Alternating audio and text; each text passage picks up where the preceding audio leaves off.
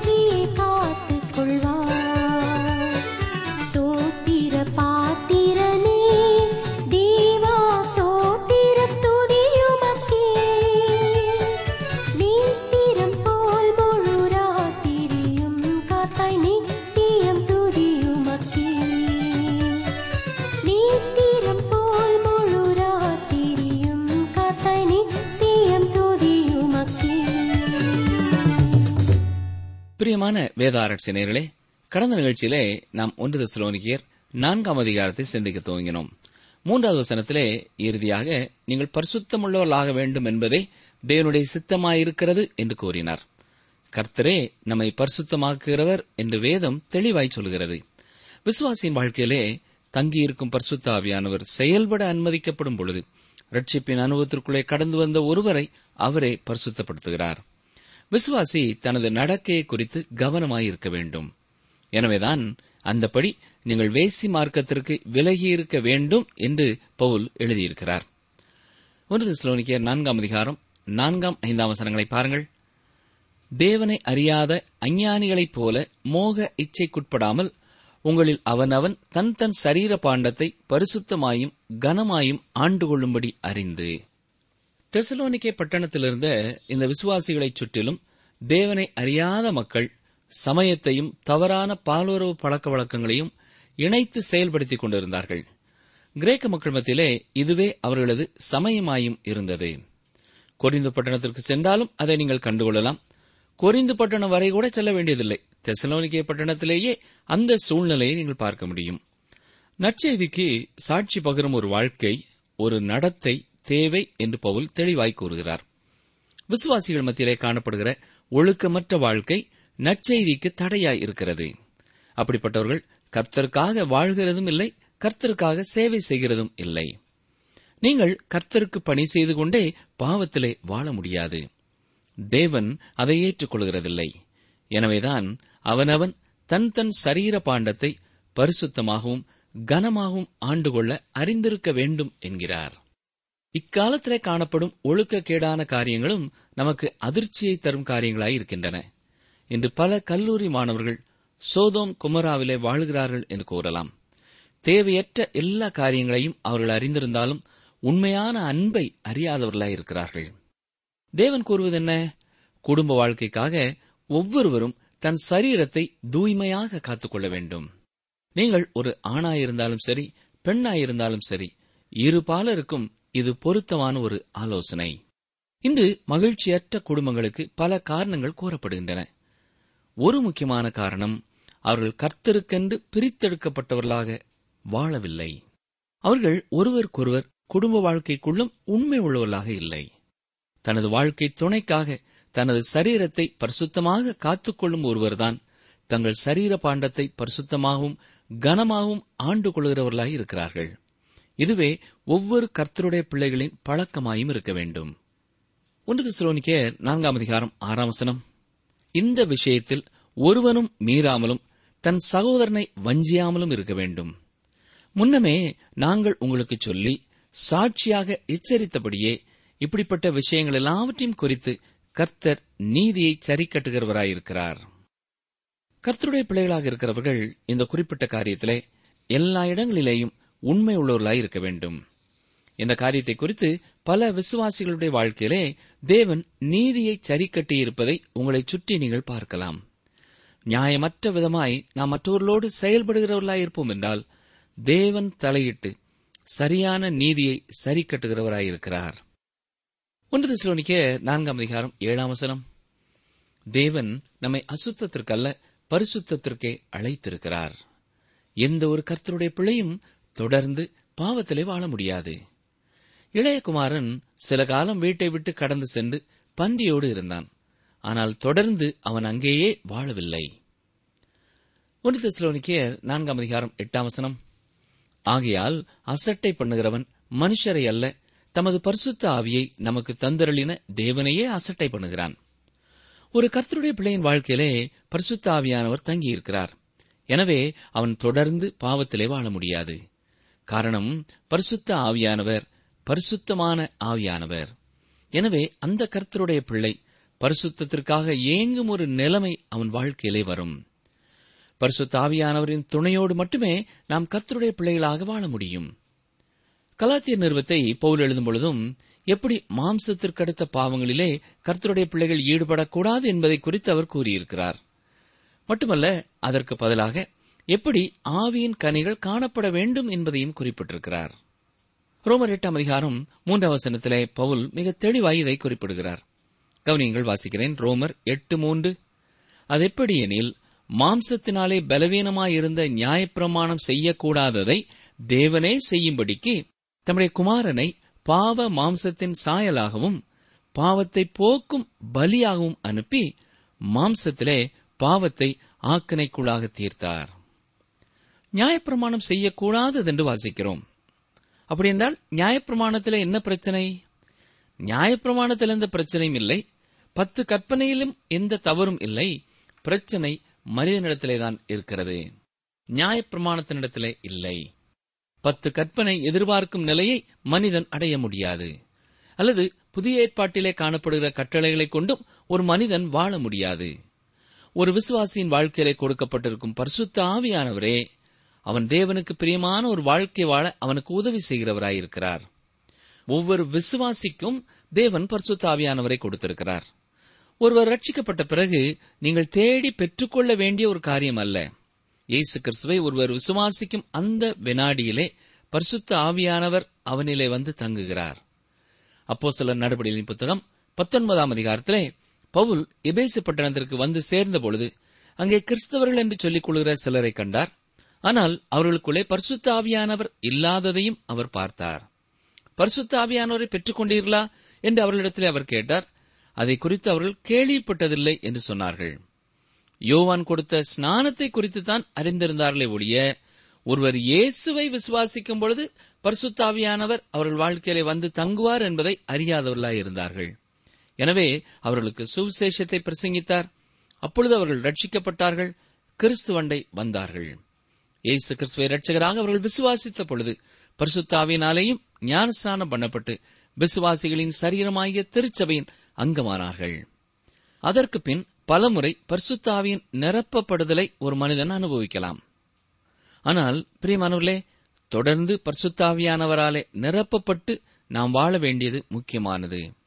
பரிசுத்தாவியானவருக்கு இடமளிக்கும் பொழுது பரிசுத்தாவியானவர் நீங்கள் தேவனுக்கு பிரியமானவர்களாக பரிசுத்தமாய் வாழ உதவி செய்கிறவராய் இருக்கிறார்.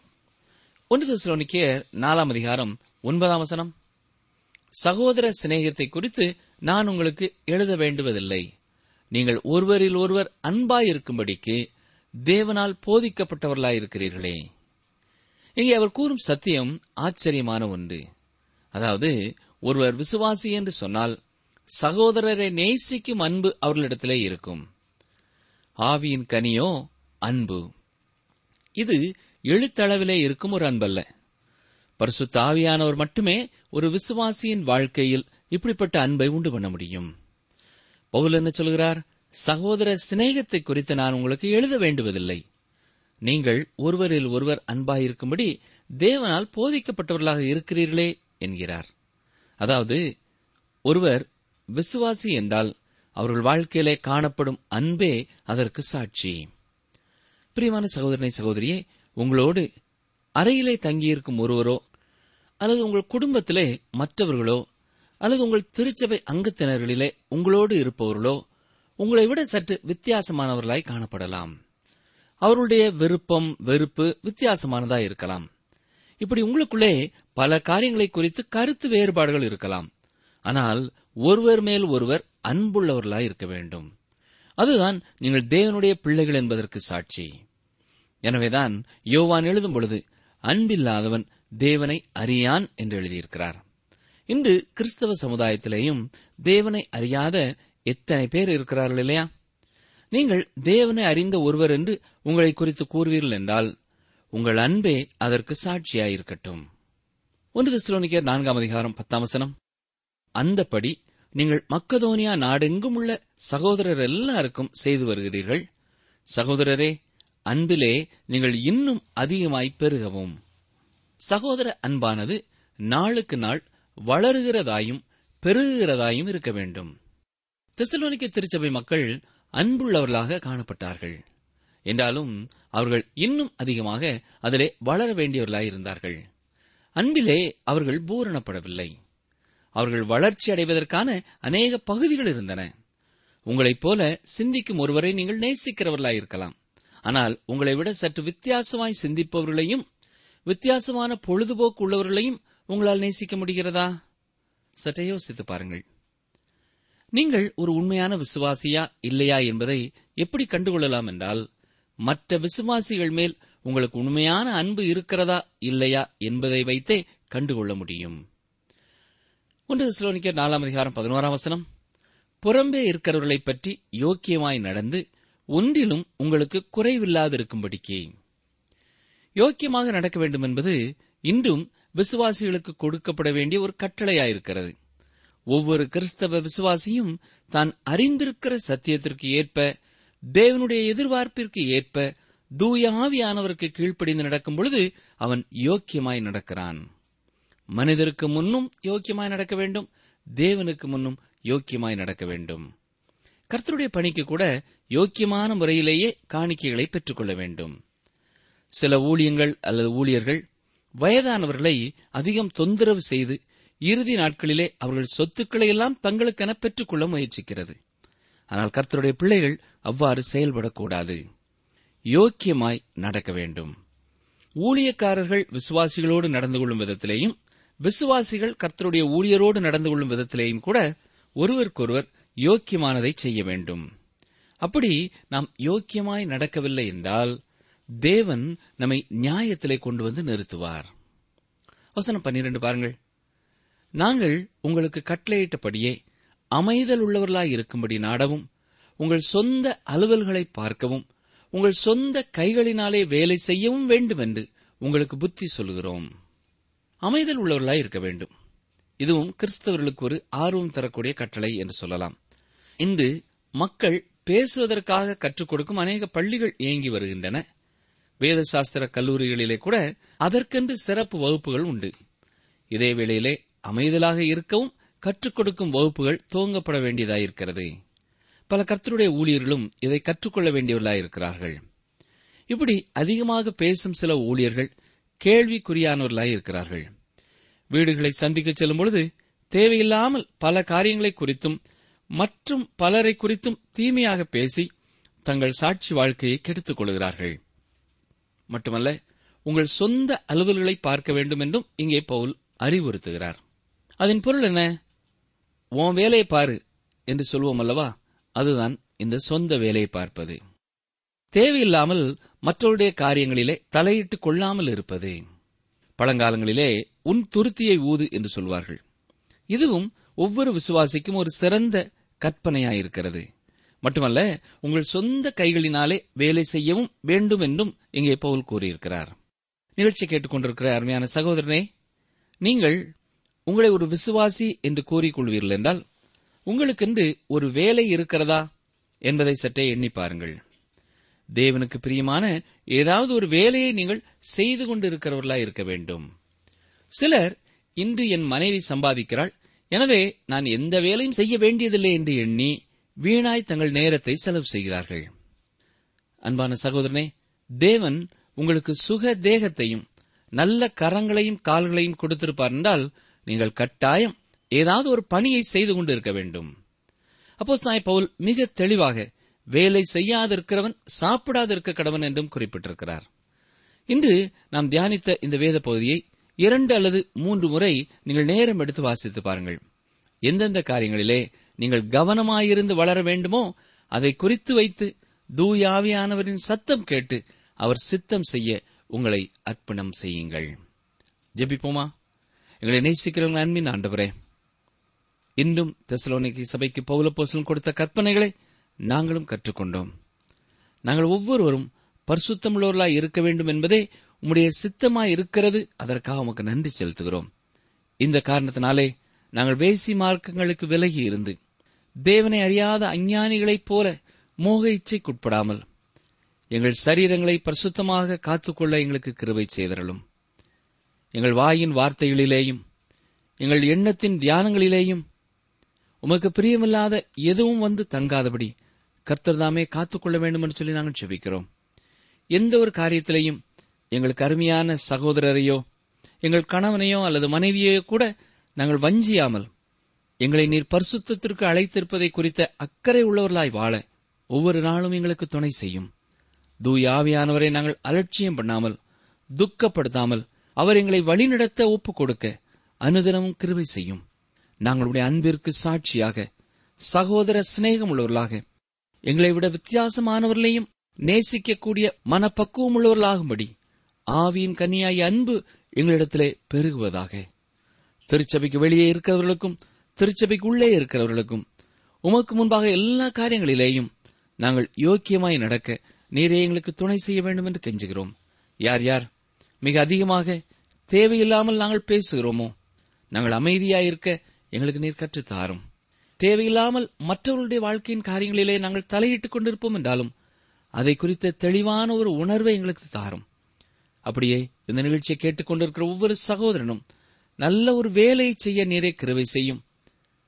இந்த குறிப்பிட்ட வேலைதான் நான் செய்வேன் என்று சொல்லிக் கொண்டு இராமல் அவர்கள் கைக்கு தேவன் கொடுக்கிற எந்த பணியையும் மனப்பூர்வமாய் செய்யக்கூடிய மனப்பக்குவத்தை தேவரீரே தந்து வழிநடத்த ஒப்புக் கொடுக்கிறோம். வேலை இல்லாத சகோதரர்களுக்காக இந்த நேரத்திலே நாங்கள் பாரத்தோடு ஜெபிக்கிறோம். உண்மையான வாஞ்சையோடும் கரிசனையோடும் தனக்கு ஒரு வேலை வேண்டும் என்று தேடி அலைகிறோமுடைய பிள்ளைகளுக்கு சீக்கிரமாய் நல்ல வேலை வாய்ப்புகளை கொடுத்தவர்களை ஆசீர்வதிக்க கஞ்சுகிறோம். எங்கள் ஜெபத்தை கேட்டதற்காக உமக்கு ஸ்தோத்திரம் ஐயா உமக்கு ஸ்தோத்திரம். இந்த வசனங்களை கற்றுக்கொள்வதனாலே நாங்கள் பரிசுத்தத்தின் மேலே பரிசுத்தம் அடைய நீரே அனுதனமும் எங்களை வழி நடத்தும். மீட்பர் இயேசு கிறிஸ்துவின் நாமத்தினாலே மனத்தாழ்மையோடு வேண்டிக் கொள்கிறோம் பிதாவே. ஆமேன்.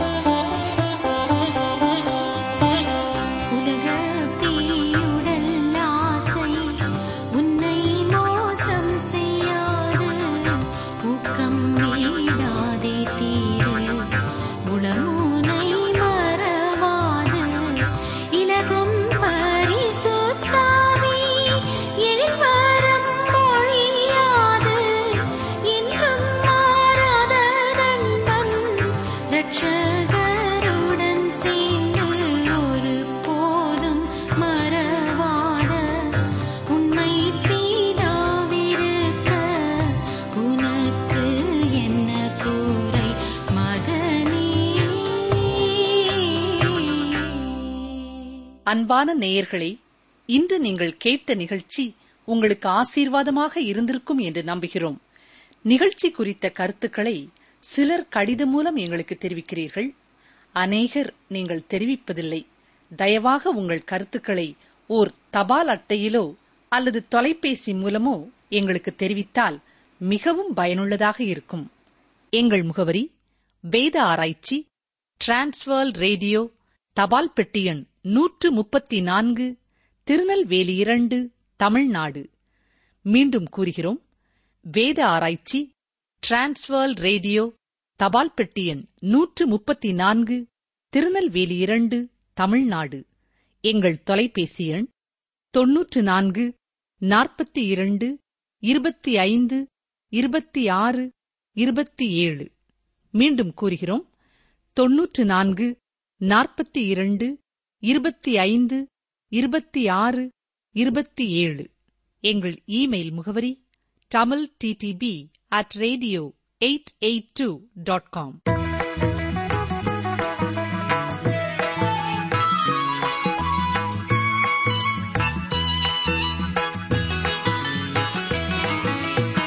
நீங்கள் மகிழ்ச்சியாய் புறப்பட்டு சமாதானமாய் கொண்டு போகப்படுவீர்கள்.